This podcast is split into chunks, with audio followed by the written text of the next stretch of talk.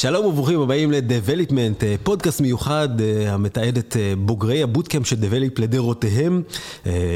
יש לנו פרק מקביל לפרק הזה, למי שלא שמע אותו אתם מוזמנים לשמוע עם בוגרים של כמה מחזורים, אבל היום אנחנו במה שנקרא ספיישל מיוחד, שזה באמת שילוב המילים האהוב עליי, ספיישל מיוחד, זה כמו חולצת טישרט, אז ספיישל מיוחד של דבליפמנט.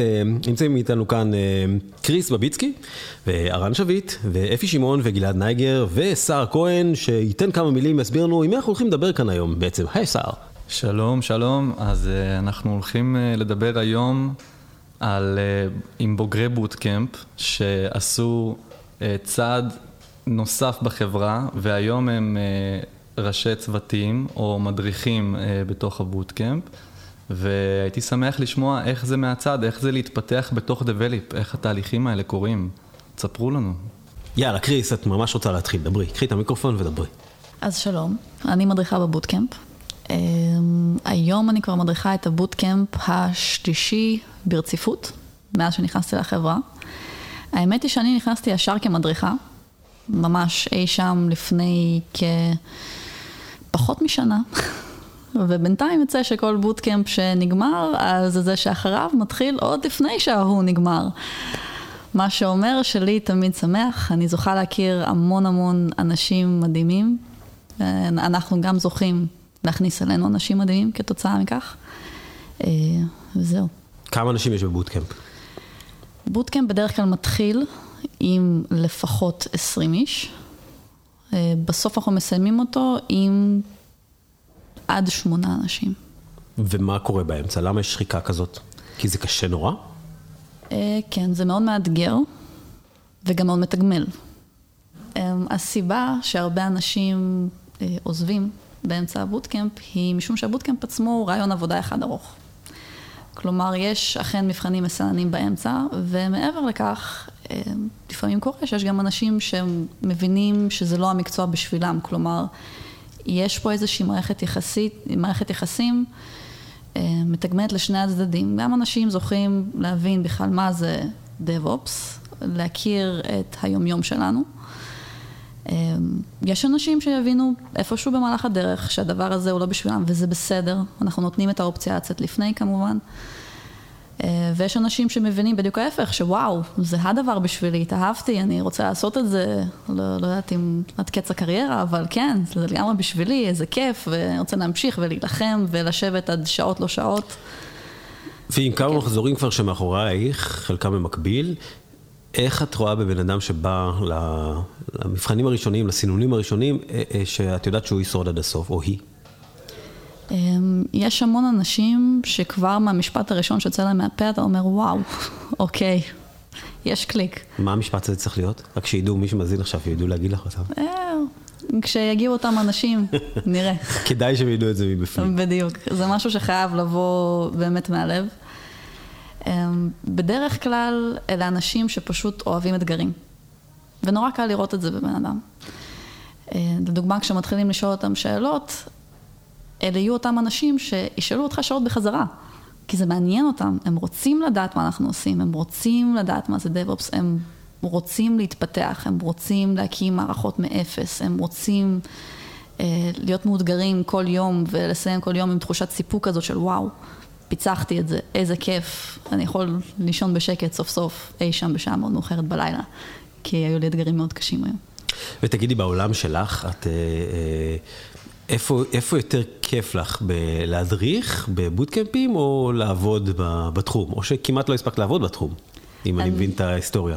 אני אישית כמעט ולא הספקתי לעבוד בתחום. אני כן בעצמי בוגרת בוטקאמפ, אז בזמן הבוטקאמפ אני אישית מאוד נהניתי, ונראה בהמשך הדרך.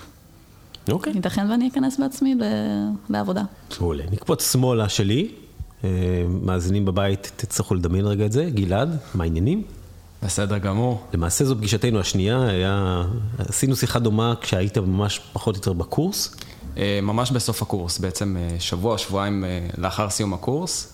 מאז עברו איזה שנתיים? נכון. מה קרה? היה איזשהו צורך בעצם בפרויקט של ניהול צוות אצל אחד הלקוחות שלנו, תוך כדי ניהול הצוות גם בדבליפ. בעצם זה השלב שהתקדמתי להיות איש דב-אופס, להיות ראש צוות. אוקיי, ומה יותר קשה? מבין שלושת הדברים, מבין הקורס, הבוטקאמפ, לבין להיות איש דב-אופס, לבין להיות ראש צוות. בכל אחד מהחלקים, אני חושב שכל פעם אמרנו אחד לשני, זה השלב הכי קשה שהיה לי בחיים, ברמה כזאת. לכל שלב יש את האתגרים שלו, בבוטקאמפ, באותו רגע באמת היו לנו אתגרים מאוד גדולים.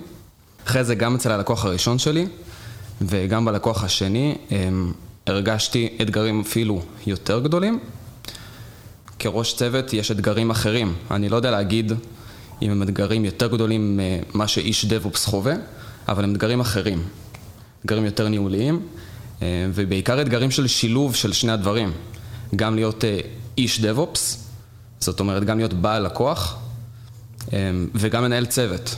ובכל זאת גלעד, עם כל זה, אתה עם חיוך על הפנים. נכון. איך אתה מסביר את זה? קודם כל, יש התקדמות. זאת אומרת, אני מרגיש שאני מאוד מתקדם בדבליפ.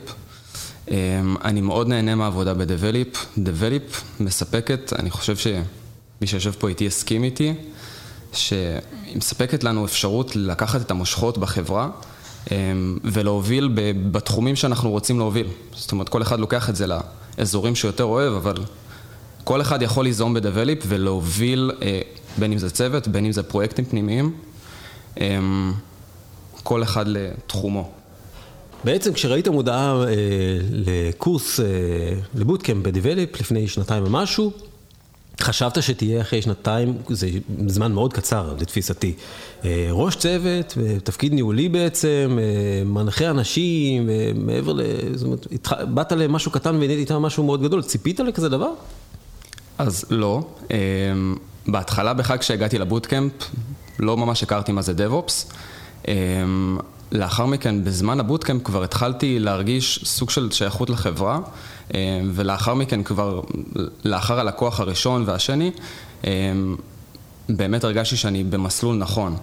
אבל האם לפני הבוטקאמפ ידעתי שאני עומד להיות ראש צוות לאחר פחות משנתיים אפילו? לא. אוקיי. נשמע לי שיש פה מסלול המראה מהיר. אנחנו עכשיו נחליף כמה מילים עם ארן. ארן, היי. ספר לנו קצת את הרקע שלך. אני, בדומה לקריס, התחלתי דרכי בדבליפ בתור מדריך. גם הייתי בבוטקאמפ, במקור גם הייתי בבוטקאמפ שתוכנן לפתוח סניף באשדוד של דבליפ, אבל הקורונה מאז הקלה עלינו ואנחנו קצת יותר state wide.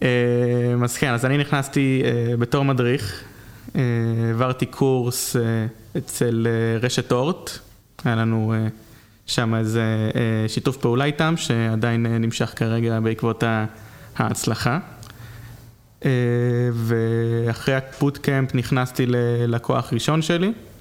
אני יכול להגיד על עצמי אישית שהבוטקאמפ, להעביר את הבוטקאמפ היה לי בא לי יחסית טבעי, זה היה נחמד, זה לא הייתי בלחץ יותר מדי, כי באמת היה לי את הגב של דבליפ, ותמיד ידעתי שיש לי דאגה, יש לי משהו שאני לא מסתדר, יש לי פשוט כל כך הרבה מגוון של אנשים שיכולים לעזור לי, שאין לי מה לדאוג אפילו, שזה לדעתי החוזק הכי טוב בדבליפ בעצם, אני לא דואג אף פעם ייפול עליי סיטואציה שאין מה לעשות, אני לא יודע מה לעשות, אין איך להסתדר, כולנו ביחד, כולנו עוזרים, וזה באמת לא ברור מאליו לדעתי, במיוחד בחברות הייטק בעולם של היום שרק גדלות, והטיפול האישי קטן, אז אצלנו זה הולך בדיוק ההפך, רק דואגים יותר ויותר.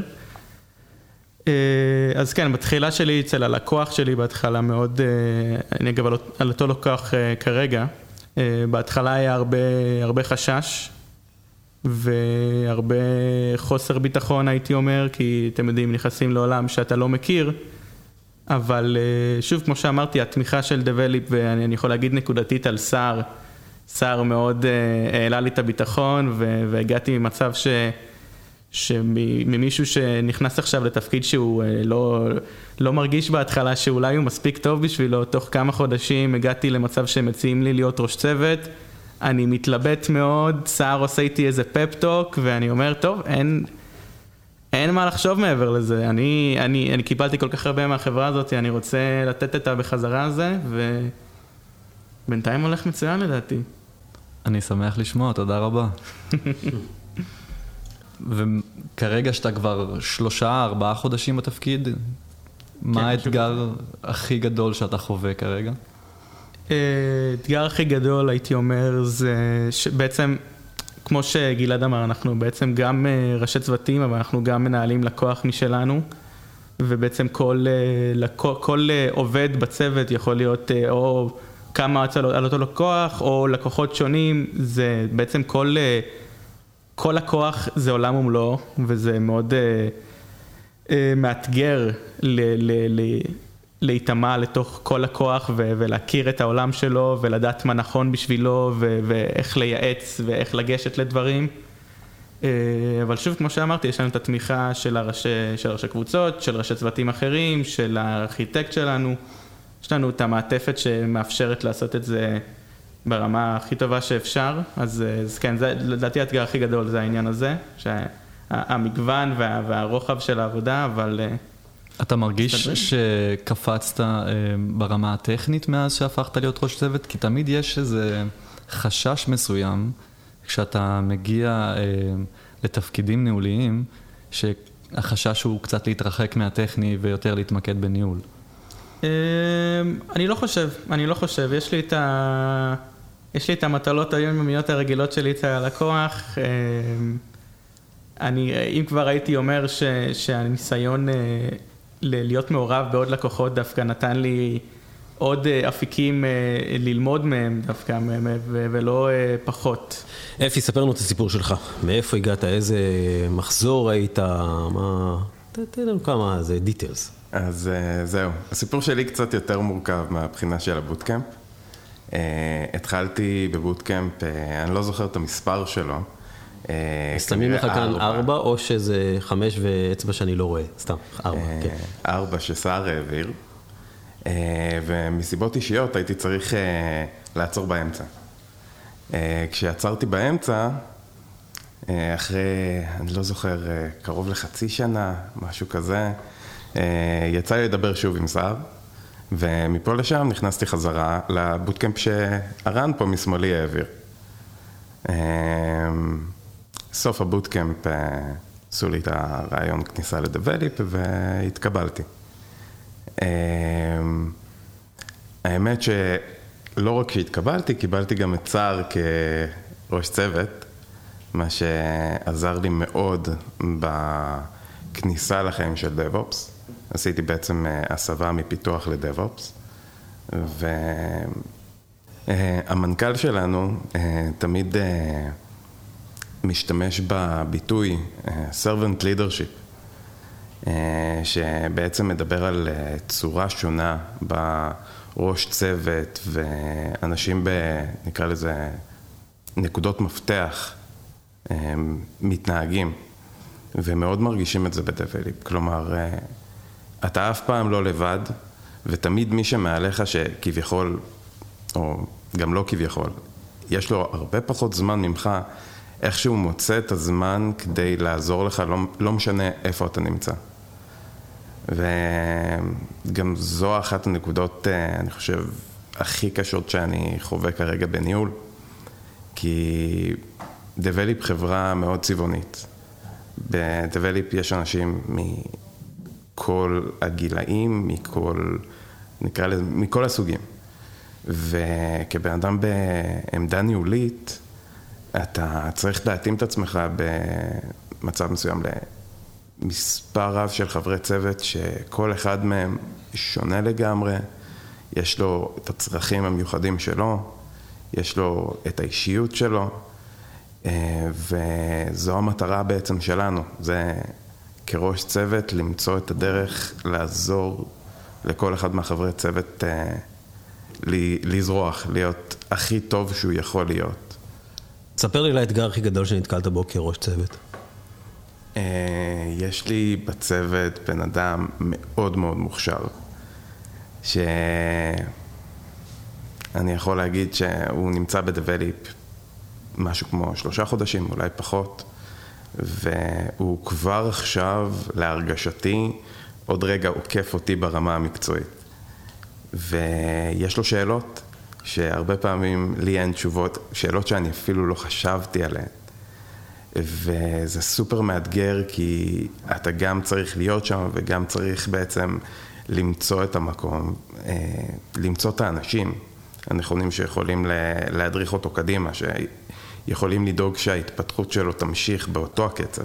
זה מעסיק אותך יותר ממה שאתה חושב, כי ההתפתחות האישית והמקצועית של חברי הצוות זה בעצם אחד הדברים היותר חשובים. לקוחות כנראה יבואו וילכו, אנחנו שומרים פה על היכולות ועל התדמית של Develeap דרך האנשים.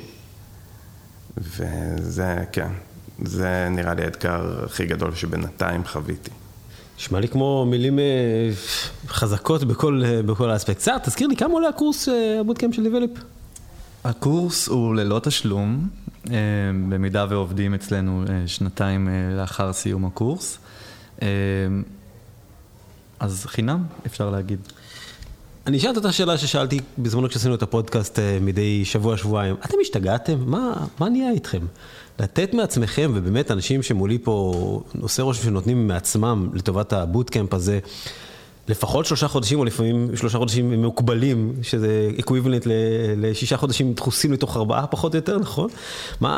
למה לתת זה בחינם? כאילו, מה האינטרס שלך בעצם לתת זה כחינם? את הקורס שכזה. כן, אז קודם כל, מה Develeap עושה? Develeap נותנת ייעוץ בתחום ה-DevOps. עוד לפני שנתיים שהקלטנו את הפודקאסט, עומרי בא ואמר, אין אנשים, קשה למצוא אנשי DevOps. הבעיה היום חמורה בכמה דרגות ממה שהיה לפני שנתיים. יש מאות אם לא אלפי משרות פתוחות בישראל בלבד. וגם כשמוצאים אנשי DevOps אנחנו מרגישים שיש את הפער בין איש DevOps שעבד בחברה אחת לבין איש ה-DevOps שאנחנו רוצים כיועץ ושראה מספר טכנולוגיות וכבר ידע את ה-added value שלו שהוא פגש מספר טכנולוגיות וארכיטקטורות. אז עלה פה הצורך בעצם להדריך אנשים ולגדל אנשים ולעצב אותם כמו שאנחנו רוצים, כמובן כל אחד עולם ומלואו, אבל פחות או יותר לתת את הסט כלים הבסיסי, וככה אנחנו גם יכולים בעצם להכיר את הבן אדם, לא על סמך 3-4 רעיונות עבודה, אלא בעצם על סמך 13 שבועות יומיומיים, עבודה מאוד קשה, שהם עוברים גם רעיונות פנימיים בתוך החברה, ואנחנו מחזקים אותם איפה שצריך, ובמידה וזה מתאים, אנחנו בעצם יודעים בדיוק מי הבן אדם שהולך לעבוד אצלנו, אנחנו לא נהיה מופתעים. אז אנחנו לא נותנים קורס מתנה, אנחנו בעצם מכשירים אנשים שיעבדו אצלנו בתוך Develeap. זה נשמע לי טוב, אז עכשיו יושבים מולי 4 אנשים שהם בוגרי הקורס. קריס, קחי אלייך את המיקרופון, תהיי ראשונה. מה צריך בן אדם ששמע אותנו עכשיו ובא לו על ההתנסות הזאת? האם זה מספיק שבא לו, או מה הוא צריך להכין בעצמו, או לבדוק בעצמו, לפני שהוא שולח את המייל הזה, או שולח את הטופס לטובת הבוטקאמפ? קודם כל צריך להיות בטוחים לחלוטין, שאנחנו אוהבים אתגרים. אוקיי, זה בן אדם שצריך לראות ולומר, היי, אני אוהב שמאתגרים אותי. מעבר לכך, מאוד מומלץ לבוא עם מעט יכולות בש, איזה שהן יכולות סקריפטינג, בין אם זה בבש או בפייתון, זה בהחלט מומלץ. ומשם השמיים הגבול, כל דבר מעבר שיש, מעולה, מה טוב. אבל זה די הבייסיקס שצריך לבוא, באמת להיות מוכנים לאתגרים, לצד סקריפטינג. אוקיי. גלעד, איזה בן אדם צריך להיות? קודם כל אני מסכים עם קריס. אני חושב שאתה חייב לבוא באטרף לבוטקאמפ. הוא מאוד מהיר, הוא מאוד אינטנסיבי, ואתה צריך להיות במוד של לבוא לטרוף אותו. פשוט ככה. אוקיי. ערן, מה להגיד בבית? אני מנסה משהו. מה להפסיד אין, לדעתי. זה הגישה שאני נכנסתי בה. אני נכנסתי לקורס שהייתי ממש חודש אחרי השחרור, ראיתי את הפוסט בפייסבוק ואמרתי, לא לוקחים לי כסף, אין פה, לא נראה שיש פה עוקץ, לא הולכים לגנוב אותי. יש לי מה להפסיד? לא. יש לי זמן? כן. בוא נראה לאיפה זה הולך. אפי? קצת מזוכיזם. אני אסביר. בבוטקאמפ יש רגעים ש... או שאתה דופק את הראש בקיר, או שלא ישנת איזה יום-יומיים, וצריך לאהוב את זה. צריך לאהוב את לבוא ולהיתקע על אותה תקלה, שבדרך כלל זה איזה רווח באיזה קובץ ימל שלא ראית, או איזה פרסינג ארור במשך שעות. אז כן, צריך קצת מזוכיזם. אוקיי, נשמע לי כמו אפיון ראשון לבן אדם שאנחנו יכולים להבין מי הוא ומה הוא. שר, יש לך נראה לי זה משהו להגיד. כן, אני אפנה שאלה לגלעד. בוא תספר למאזינים שלנו איך Develeap בעצם ממשיכה לפתח אותך גם בתור איש DevOps וגם בתור ראש צוות. אז בעצם יש כמה אופנים שזה קורה בו. האופן הראשון זה בעצם תוכנית שאנחנו עושים, היא נקראת תוכנית מובילים ב-Develeap, או DCLP אם תרצו, שזאת בעצם תוכנית שדורי המנכ"ל מוביל אותה, והוא לוקח קבוצה של אנשים, בעצם מכשיר אותם להיות מובילים לפי האג'נדה של החברה, מבוסס על servant leadership ו-conscious leadership. יש גם בעצם את הנושא של זה ש-Develeap פשוט נותנת לך ליזום דברים בחברה. ציינתי את זה גם מקודם, ואצלי לדוגמה אני יזמתי את נושא ה-Tech Tuesday, שזה מפגשים שקורים בצורה שבועית, כל יום שלישי, ומפגשים טכניים, זאת אומרת כל פעם מישהו אחר מרצה מתוך החברה, וגם מרצים חיצוניים. אלפי, אתה רוצה להוסיף? Develeap בעצם מאפשרת לעובדים שלה להתקדם באופן אישי, זאת אומרת, יש תוכנית שנקראת DCR, ראשי צוותים יושבים עם חברי צוות ומרכיבים איזה תוכנית התקדמות, נקרא לזה בזמן הפנוי. לעשות סרטיפיקציות, ליצור הרצאות ל-Tech Tuesday, להשקיע בארכיטקטורות, וכשעוברים רף מסוים, Develeap משפרת את התנאים שלהם בחברה. על ההתקדמות שלהם בזמן הפנוי שלהם, משהו שלדעתי לא פגשתי בשום מקום אחר. ארן, שאלה קשה לי אליך, מה השלב הבא אחרי ראש צוות? וואה. על עצמי אישית אני עדיין לא יודע להגיד לך, אני יכול להגיד שכמו שתיארתי מקודם, גם אם לפני חצי שנה היית שואל אותי מה השלב הבא בתור DevOps Engineer, לא הייתי אומר ראש צוות, אבל אני כאן היום. יש מגוון, בוא נגיד מגוון אפשרויות להתקדם פה ב-Develeap, והדבר האחרון שעושים פה זה להגביל אותנו. יש אפשרות להיות ראש קבוצה, יש אפשרות להיות ארכיטקט, יש אפשרות ליזום דברים, לקחת את זה למקום שלך, אנחנו... חברה שמורכבת מהאנשים שלה בסופו של דבר. אז השמיים הם הגבול. רק נראה מה יום יוליד. גלעד, איפה אתה רואה את עצמך ב-Develeap בעוד שנה? אני רואה את עצמי כראש קבוצה. ראש קבוצה למאזינים בעצם מנהל מספר צוותים בתוך הארגון. אז אתה רוצה לעלות שלב אחד בניהול וללכת למסלול ניהולי. לגמרי, מבחינתי ברגע שיהיה אפשר, אני מוכן לזה. קריס, איפה את רואה את עצמך ביום שאחרי ההדרכות? בשיא הכנות, די איפה שבא לי. זה היופי ב-Develeap, באמת שאין פה שום הגבלות. אם אני רוצה להיות ראש צוות ואני אעלה את זה בפני מי שצריך, בהחלט יעשו הכל בשביל לעזור לי להגיע לשם. אם אני ארצה להיות ארכיטקטית, אז כנ"ל, אותו דבר. לאן בדיוק? אני לא יודעת. נראה, נסיים כמה בוטקאמפים ונראה לאן נתקדם. תגידו עוד שאלה. הלימודים בתקופת, או בוא נגיד ככה, הקורס הזה במקור נכתב מרצה מול אנשים שיושבים מולו, רואים אותו, מריחים אותו, רואים מהגובה שלו, מה שנקרא. כולנו שינינו את המתודה, גם המוסדות האקדמיים המסודרים, וגם קורסים כמו הבוטקאמפ של דיבלאפ. מה אנחנו מספידים, מה אנחנו מרוויחים בלימודי זום, בהרצאות זום? אז בהרצאות זום אנחנו קודם כל מרוויחים אנשים מכל קצוות הארץ. לדוגמה, אני יכולה לומר שבבוטקאמפ הנוכחי יש לנו אנשים גם ממטולה וגם מאילת. אני לא מגזימה, באמת. אחד ממטולה, אחד מאילת. יושבים איתי כולם בזום, כל אחד עם מזג אוויר שונה לחלוטין. יום אחד הם התפגשו גם. יקחו שני מטוסים. למען האמת, היה לנו פה מפגש פיזי, ואחד האנשים באמת הגיע במטוס. נשמע הגיוני. כן. אז מה שאנחנו מרוויחים הוא באמת אנשים מכל קצוות הארץ. זה גם נותן לאותם האנשים שרוצים להיכנס לבוטקאמפ גמישות, משום שאתה יכול לקום בבוקר, אתה לא חייב להיות תקוע בפקקים. אם יש לך דברים חשובים שאתה צריך לעשות במהלך היום, כי זה אין מה לעשות, אנחנו בני אדם. קרה משהו, איזשהו מקרה חירום, אז זה לא קוטע לך לחלוטין את כל היום, אתה עדיין מספיק המון, כי לחזור לזום, אתה יכול אפילו לחזור לזה מהדרך, אם אתה נוסע באוטובוס, אתה עדיין חלק מההרצאה, כלומר, יש פה ממש גמישות שלא הייתה כשזה היה פיזי. לעומת זאת, יש כמובן גם את החסרונות. אחד החסרונות הכי גדולים, זה שלי אישית, בתור מדריכה, קשה לראות את הדינמיקה בין האנשים. וזה משהו שהוא נורא חשוב, כי זה נורא חשוב לייצר אנשים שהם חברי צוות מעולים.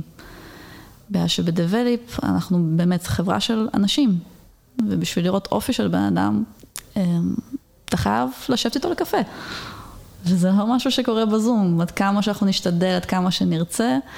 יש לנו דרכים שבה אנחנו מנסים לגשר על הפערים האלה, אבל זה בחיים לא יהיה כמו הדבר האמיתי. צריך להיפגש לפחות פעמיים, במהלך הדרך. גלעד? אני יכול להגיד שמהאספקט של ההרצאה, ניתנה כאן הזדמנות בזה שבעצם הקורס עבר להיות בזום, לשבת ולבנות הרצאות מאוד ממוקדות, והרבה יותר איכותיות מההרצאות שהיינו מעבירים בלייב. אז זה כן עוד יתרון שהייתי מעלה בנוגע לזה. ארן? בתור מדריך לשעבר, העברתי את הקורס המרוחק הראשון של דבליפ באורט. הוא עדיין היה במתכונת, עדיין היה קצת נעלי הקורונה, היו all over the place בתקופה הזאת, אז כן ניהלנו מתכונת של חצי remote, חצי פיזי. כאן באורט סינגלובסקי, וחד משמעית כאילו ראיתי באמת יצא לי כאילו אישית לחוות את הפרוז אנד קונס של שתי הצדדים, וכן לא קיבלתי פה את היתרון הספציפי שקריסי ציינה של מרחב גדול יותר של אנשים שיכולים להצטרף, אבל כן לדעתי יש פה חד משמעית יתרונות לשתי הדברים, ועכשיו גם שאנחנו בתוך דבליפ גם עובדים במודל המשולב הזה, חצי פיזית, חצי רחוק, אני חושב שזה באמת, זה באמת העתיד, זה באמת נותן לאנשים חופש הרבה יותר גדול, ואם צריך את החברה הזאת ולשבת עם אנשים ולהתוועץ, אז יותר נחמד לפעמים לבוא פיזית, ואם מישהו צריך את השקט שלו ואת הרוגע שלו ואת המכונת קפה הביתית שלו, אז גם לזה יש מקום, ואני חושב שזה זמנים באמת מיוחדים בעולם ההייטק, זה דברים שלא ברורים מאליו, לפני הקורונה אני לא חושב שמישהו דמיין שהיינו מגיעים למצב הזה היום. יפי. אני אתייחס לזה לא מהכיוון של הבוטקאמפ, אלא מהכיוון שאחריו. בעצם הבוטקאמפ מכין אותך סוג של החיים בין הייבריד ל-only remote, שזה מאוד חשוב, כי לדעת לעבוד מרחוק ולדעת לעבוד ממקום עבודה זה שני דברים שונים, וזה פותח דלתות שהן קצת שונות. מה זאת אומרת, יש לנו בחברה נוודים דיגיטליים, יש לנו אנשים בחברה, יושב פה מישהו, יושבים פה שני אנשים שהחליטו לעבוד מחול למעל לחודש, ומבחינת החברה זה שקוף, זה משהו שלא היה ואני לא מכיר שהיה מלפני כן. זה משהו מדהים. זה מאפשר לאנשים פתאום להיות עם המשפחה שלהם יותר, לגדל את הילדים שלהם, וזה game changer. אני אשמח להוסיף גם אחד היתרונות הכי גדולים בעבודה ברמוט, אנשים שיושבים לידים נורא צנועים, אבל בהחלט יוצא לי לפעמים להתקל באיזושהי בעיה בבוטקמפ. יש איזשהו באג למישהו שוואלה, בחיים לא נתקלתי בו בכל המחזורים האחרונים. אין שום בעיה, אני מרימה טלפון לגלעד, גלעד במקרה פנוי, הוא תותח טרפורם, הוא צנוע, להגיד לכם את זה עכשיו. הוא פשוט עולה לכמה דקות בזום, והנה נפתרה הבעיה. וככה פשוט בהנף טלפון נייד, הגיע מישהו מקצה אחר בארץ ועזר לנו. כנ"ל לגבי אפי, תותח קוברנטיס, גם יצא לקרוא לו כמה פעמים, אם פתאום אני צריכה עזרה בנוגע למוניטורינג, אני מדברת עם הרן, והנה, עלה כמה דקות בזום, נפתרה הבעיה. וזה משהו שהוא פשוט לא קורה פיזית. נגיד, כשאנחנו היינו בבוטקמפ שלנו, הבוטקמפ הפיזי, אני זוכרת, בסוף שבוע פיתוח, הייתה לנו הרצאה, ושר, שיושב איתנו פה, היה צריך להגיע. אז הוא היה צריך ממש לנסוע אלינו, לאשדוד, אי שם מהמגדלים בתל אביב, בואו נדבר תכלס, הרי הנסיעה הזאת זה קצת זמן שחבל עליו. היה אפשר לסכם את זה בלעלות שנייה לזום. אם כי, אני אחזור ואומר, פיזית רואים דברים שלא רואים משם. לכל דבר יתרונות וחסרונות. חברים, תודה רבה על הזמן שלכם, על המקצועיות שלכם, על הידע שלכם, ועל כל הדורות הבאים של DevOps ומדריכים ומורים רוחניים בפוטנציה של הדורות הבאים של הבוטקאמפ של דבליפ, שאני משער שפחות מישהו אחד ששמע את המשדר הזה ירים את ה... קודם אמרתי טלפון, ירים את העכבר או את המאוספד ויקליק על המודעה ויגיע לבוטקאמפ הבא של דבליפ. אז המון תודה קריס בביצקי, ארן שביט ואפי שמעון וגלעד נייגר. כמובן המון תודה לשר כהן שארגן את כל הדבר הזה. שיהיה לכם המון בהצלחה גם בדברים שאתם עושים כאן וגם בחיים הפרטיים וגם בטיסות בזום למוזמביק. עד הפעם הבאה, יהיו שלום וברכה ויאללה ביי.